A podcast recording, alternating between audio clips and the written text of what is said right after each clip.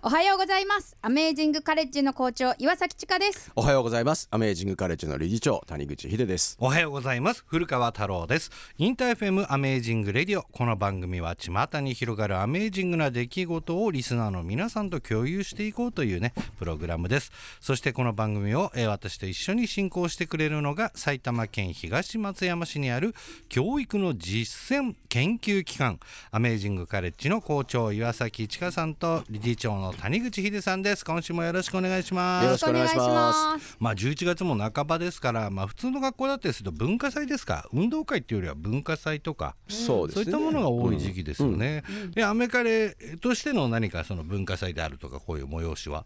そうですね。アメカレでその子供たちが企画してなくてこっちが勝手にやるっていうことはないので、あーあれなんですけそどただある男の子がうん。野球をずっとねやってて、うん。でもアメカレ14人しかいないしみんなそれぞれやりたいことあった時に野球が成立しないんですよね。ああそっか。だから野球大会開きたいって言ってでもうん。野球って言ったら嫌っていう子もいるだろうから運動会っていう名前で開くって言ってここの間ちょっと騙して。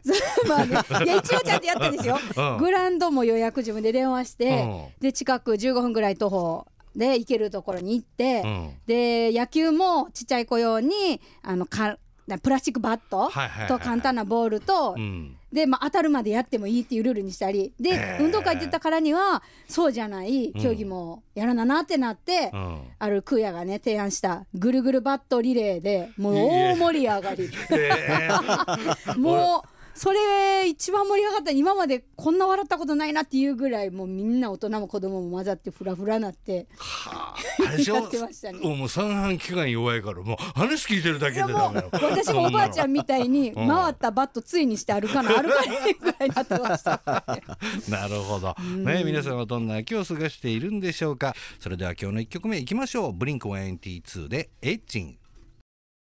インター FM アメージングレディオをお送りしているのは古川太郎と。アメージングカレッジの岩崎千佳とアメージングカレッジの谷口秀ですさあ、ここからはワッター EBM のコーナー。この番組が注目するアメージングな活動をされている方をゲストにお迎えしてお送りします。今回は一般社団法人コードプロジェクトの代表池淵智彦さんにお越しいただきました。池淵さん、よろしくお願いしますよ。ろしくお願いします。コードプロジェクトの代表理事の池淵智彦と申します。よろしくお願いします。よろしくお願いします。さて池淵さんが代表を務めるコードプロジェクトなんですがまああの池淵さんの見た目ねラジオだと伝わらないんですけど非常に精悍なですね、こう日に焼けたね。こうは笑うと歯の白い こういうなんか爽やかなね。爽やかな、ね風がはい。あったわけなんですけども、さあ池淵さんが代表を務めるコードプロジェクト、これがどういうものなのかね、改めてお伺いしたいと思うんですがどんなプロジェクトなんでしょうか、はい、あの子どもたちのスポーツ教育格差の是正を目的として、まあいろいろあのカテゴリーはあるんですけど、まああのスポーツ教育格差に対して取り組んでます。はい、その格差って言ってるのはどこ、ん。どういう種類いろいろあるでしょ格差って。そうですね。環境もあれば。の地域間格差であったり、うんあと身体的格差であったり、まああと生まれた時のいろいろあの、社会的なあのネグレクトだったり、まあ、交通工事とか、うんうんなので、まあ、あの社会格差、うんうん。なるほど、まあ、あとちょっと最近経済格差の方にも着手して、はい、なるほどね。取り組んでます。なるほど。まあでもこの池淵さんがコードプロジェクトをね、こう自分でこう立ち上げてやっていこうと思ったきっかけって何かあったんですか？えっと、立ち上げたのがちょうど1年ほど前で、うんなんですけれど、まあ、あのその前にいろいろあのもともとデザインの会社をやっていたんですけれども、うんはい。まあ、ちょうどコロナでいろいろ社会が変わる中で、なんか一番あの子どもたちがすごいこう追いやられてるなと思っていて、まあ、ああいう環境だからこそ、まあ、あの心の強さであったり豊かさみたいなところが必要だと思った時に私もスポーツをやっていたものですから、まあ、こういう時にやはりスポーツの力だったりとかスポーツでこう学べる非認知能力とか、まあ、そういうところを高めてあげるためにと思って始めたんですけれども始めるといっぱいいろいろな壁がありまして、なるほど。でもなかなかプロジェクトって思いついても行動に移すってことなかなかできないじゃないですか、人はね、でもそれをデザインの仕事をされてたのにこのプロジェクトを立ち上げたわけですよね、何かこう核になる。あやっぱ自分がやらなきゃっていうようななんかそういうタイミングってあったんですか？まああの僕もやっぱりあの運動やってた身として、うんうん。テレビのあのインターハイだったり、うん。あの中学生の全中がなくなるという報道を見て、うん。まあ、ちょっといたたまれなくなり、まあ、そういった彼らの何か力になりたいなと思って、うん。初めは割とあのその中高生向けのコンテンツとして今の形と違う形でうん。うん始めてですねそれでいろいろえーピポッとしてん。今の形になったと。なるほど。池渕さんスポーツご自身でもされてたってことなんですけど、何やられてたんですか？陸上競技をやってました。あぽいぽいぽいあめっちゃわかります、えー。なんか走ってる姿目に浮かぶ。陸上の中でもいろいろ競技があるじゃないであすか、のもともとはい。中学高校は100メートルと走り幅跳びをうんやってたんですけれども、まあ大学に入って、うん。あの一つ上の先輩であの日本チャンピオンのお十種競技の日本チャンピオンの先輩がいて、うん。はまあその先輩にそそのかされ十種競技をやらされることに十種競技とは何ですか？あ、なんかいろいろやるんですよねそうです。こう。2日間で、うん。まああの5種目5種目で走って飛んで投げて。へ地獄みたいな種目ですね。あれ？オリンピックにもああもちろん。りますもんね、はい。うん。うん、そうですか。まあでもあの陸上っていうとやっぱりこう団体競技っていうより個人競技みたいなねね。ところがあると思うんですけども、池渕さん自身がその陸上を通してなんかこう学んだ的なことってなんかこれかなっていうのはありますか、うん。あのやっぱりそのおやりきるっていうようなところであったりだとか、あと私の高校の恩師があの、継続は力だと常々、えーおっしゃっていたので、うん。まあ、あの小さいことでも継続していくということがやっぱりうん。スポーツを通じて学べましたね。あと、まあ、あの実際の運動活動ではないんですけれども、大学時代陸上部の寮に入っておりまして、まあ、そういうところでいろいろなあの人との関係であったりだとか、本当にあの社会にも寮にいた時は地獄だと思ってたんですけど あの社会に出たら、まあ、あの非常にありがたい教育を先輩方にしていただいたと思ってます。まあ、地獄って言っても様々だと思うんですけども具体的にはどんな地獄が？あの例えばあの1年生の電話当番で、電話の前で8時間座ってるっていうのが、で電話は3コール以内に出ないといけないんですで、えーその時に読んでいいのが、あの陸上関係の、まあ、雑誌となぜかエッチな小説があって、それはいいという。あれじゃないですか。やっぱり慢心しないように。普段からね。ぶれないように い いいですね。あとまあ門限がきつかったりとか、うん。朝掃除朝5時からとか、おー。なんかあると屋上に全員呼ばれて、グーが飛んでくるみたいな。ああそんな感じだ。それ流れ星って呼んでたりするんですかああ、流れ星ほど綺麗じゃないですけどね。なるほどね。まあでも確かに僕も子供の頃運動やってた時に練習って日々あるじゃないですか、でもやりたいのって僕は野球部とかサッカー部とかいたんですけど試合がしたいじゃないですか、でもなかなかさせてくんないじゃないですか。そうですね。だからそういったところで言うとこのプロジェクトを立ち上げていろんな大会がなくなるとかっていうのって、ようやく日の目を見れるその舞台がないってことですもんね。そうですね。そういうまああの運動の日の目っていう部分もだったんですけど、やっぱり私自身がその運動を通じていろいろ経験したりだとか学んだことっていうのがあったので、あのその根本根底がなくなっちゃうんじゃないかと。そっちの方がね、はい。うん。うん。でやっぱりそういった子どもの時に経験すべきことと、しなくていいことっていうのがあると思う中で、うん。やはり私はあの子どもの時にスポーツっていうのはやはり経験すべきだと思うので、その経験する動機だったり経験する場がなくなるっていうのは非常にあの、まあ、日本全体的にも、あのすごい大きな損失につながるなと。うん。はい例えば運動がね、まあ、好きになるか嫌いになるかとか、まあ、得意とか不得意とかってあるでしょ、はい。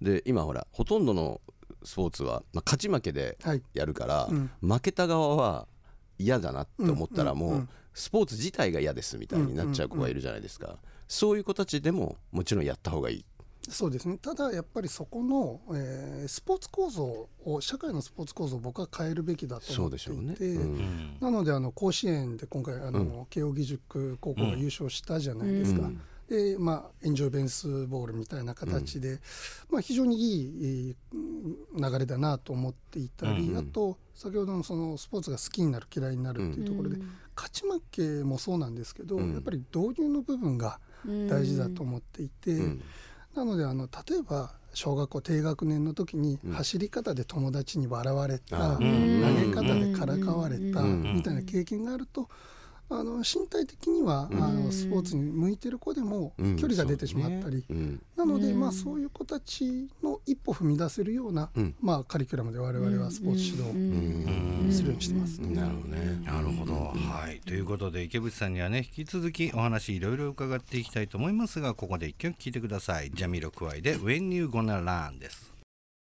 聞いてもらったのはジャミロクワイで When You Gonna Learn でした InterFM Amazing Radio 今回はゲストにスポーツ教育の支援を行っている一般社団法人コードプロジェクトの代表池淵智彦さんをお迎えしています。改めてよろしくお願いします。よろしくお願いします。よろしくお願いしますよろしくお願いします。さて先ほどねスポーツ教育というお話出てまいりましたけれどもまあちかちゃんもねアメージングカレッジの校長先生として子どもたちと関わってるわけなんですけれども、どうですか実際。まああの教員アメカレ以前もそうだし、はい。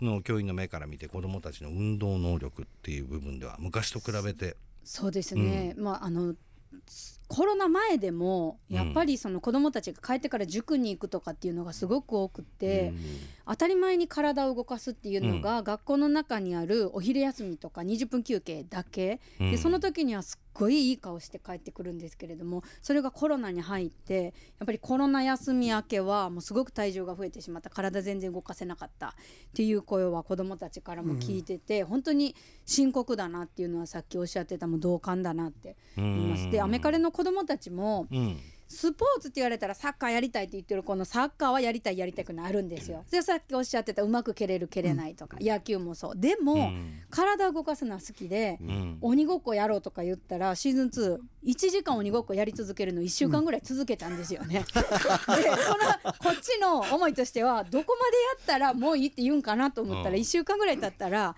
建物の中で走るからうん足が痛くなってきた膝が痛くなってきた そろそろやめようかって自分ら言い出したんですけど それぐらいみんな年齢差あっても体を動かすのは好きなんですよね。うんだからそれが本当いろんなスポーツにつながってたらもっともっと広がるのになっていうのは見てて感じますうね。ん今例えば僕らが子どもの頃ってスポーツのその選択肢っていうのも少なかったと思うんですよね。そうですねまあ、例えば、えー、と球技で言ったらまあ、分かりやすく野球部うん。サッカー部っていうのが主流で、まあ、例えば他にもハンドボールバスケとか、まあ、ありますけど、やっぱり大きく分けるとサッカーと野球だったり、うん。で女子だったらバレーボール、うん。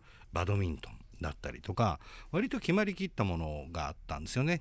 でも今僕子供を持つ身になった時に僕らの時にトップ2だったサッカー野球部うん、ここに今学校の部活に子供が集まんないらしいんですよ。そうですね。でちゃんと学びたい子はそういうスクールというかねに行っていて、学校の部活はちょっとソフトなものにしているっていうところもあるので、本当スポーツをやってる子たちはそこに特化したところに行ってるっていう現状もあったりすると思うんですけど、どうですかその辺は？いやもうおっしゃる通りで、もう単一の学校でチームが組めないんで、ん。合同チームを作ろうとか、ああそそう。ういう風にもなってきてますし、あと、ん。その確かにスポーツは増えてるんですけれども、ん。結構地域格差があすごくそこは出ていて、うん。例えばもう少子高齢化で子供がいない、うん。もう統合だなんだで、うん。少なくなってるところでいうと、うんあのまあ私の住んでる町もそうなんですけどもう部活が一つしかないとか。これはやっぱりその先生の指導者のうん。うん。問題と、うん。まあ、あと生徒数の問題もあると思うんですけど、うん。うん。でえー学校の部活は一つだから、うん。逆に水泳やりたい何やりたいっていう子はうん。地域の方のクラブにうん。行っていったりとか、うん。へえそれなんでそんなになっちゃったの？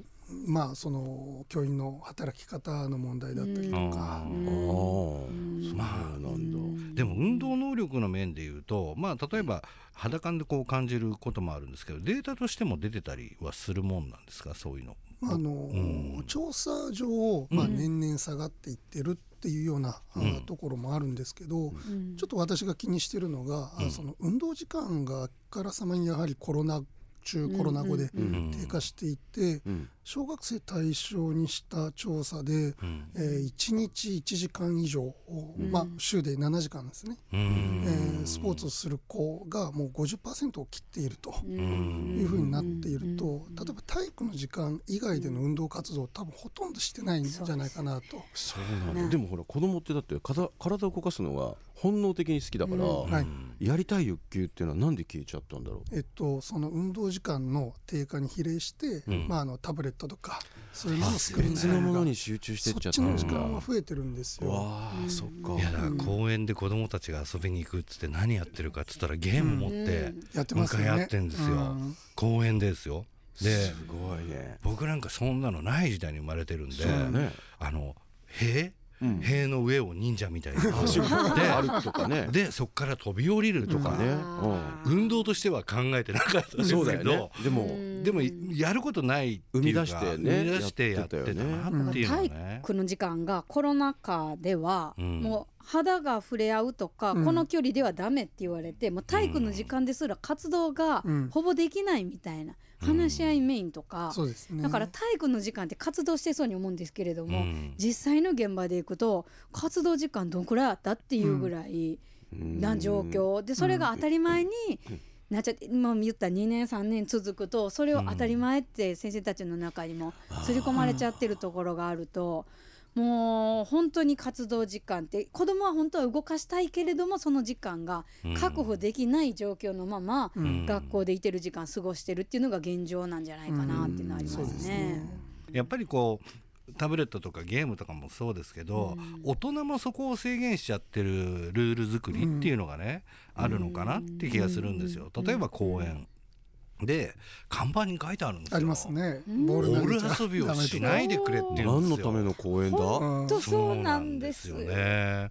でだからそこに行って子供たちは怒られないようにまあ多分ゲームやりたいから言ってるんですけど、でもやったら怒られることはやらないですよね。きっとまあそりゃそうだよね、ダメって言われたらそれはやら今の子ないねたち特にそういうチャレンジしないですからね。そうですね。いろいろその保護者側の、ん。まあいろんなリテラシーの問題であったりだとか、あと公園とかになってくると指定管理の問題がいろいろ出てきていて、ん例えばあのそれが都なのか区なのかによって、あえー管理方法が違ったりとか。だってそれ仕事じゃない。そうなんですよ。自分たちの。でなかなかその辺が、まあ、今そういうところにも民間企業が、あの参入しようとしてるので、まあ、今後多分そういう流れは変わってくるだろうなとは、ーうん。はい。うん多分今後はその公園だけではなくて、その学校施設の例えば放課後だったりとか、うん。あの土日っていうところの活用方法っていうのも、うん。まあ、議論対象にすべきだと思うし、になると思うので。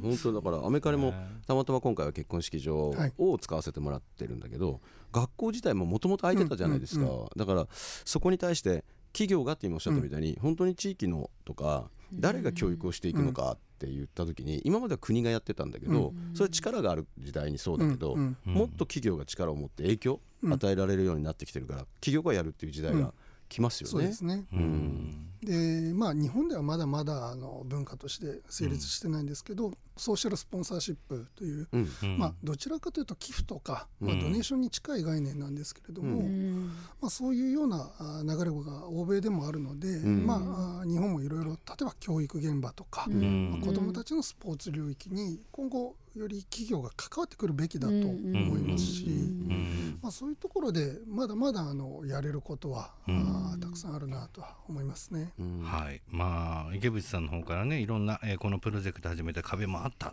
ていうところの一つだったんじゃないかなっていうふうには思うんですよ、子どもたちがね体を動かせない、でもそれでもやはりこう池渕さんとしてはスポーツ教育は必要だというふうに感じていらっしゃると。そうですね、あのやっぱりそのすごく情報過多な時代で、えーすごいこの競争を求められる時代の中で、やっぱりその非認知能力と言われる、まあ、やり抜く力とか、協力力する力とか、その俗に言う学校の机の上で学べないこと、数値化できないことっていうところは、やっぱりそのスポーツであったりだとか、あと芸術活動であったり、まあ、あの心を豊かにすることでこう身につくものだと思うので、こういう社会だからこそそういうところの重要性があるなと、そうですね、はい。はいということで来週もコードプロジェクトの代表池淵智彦さんにねいろいろとお話を伺っていきたいと思いますので池淵さん来週もよろしくお願いしよろます。しくお願いします InterFM Amazing Radio エンディングのお時間です。今日は一般社団法人コードプロジェクトの代表池淵智彦さんをお迎えしましたがどうでしたか？お話いろいろ伺いましたけど。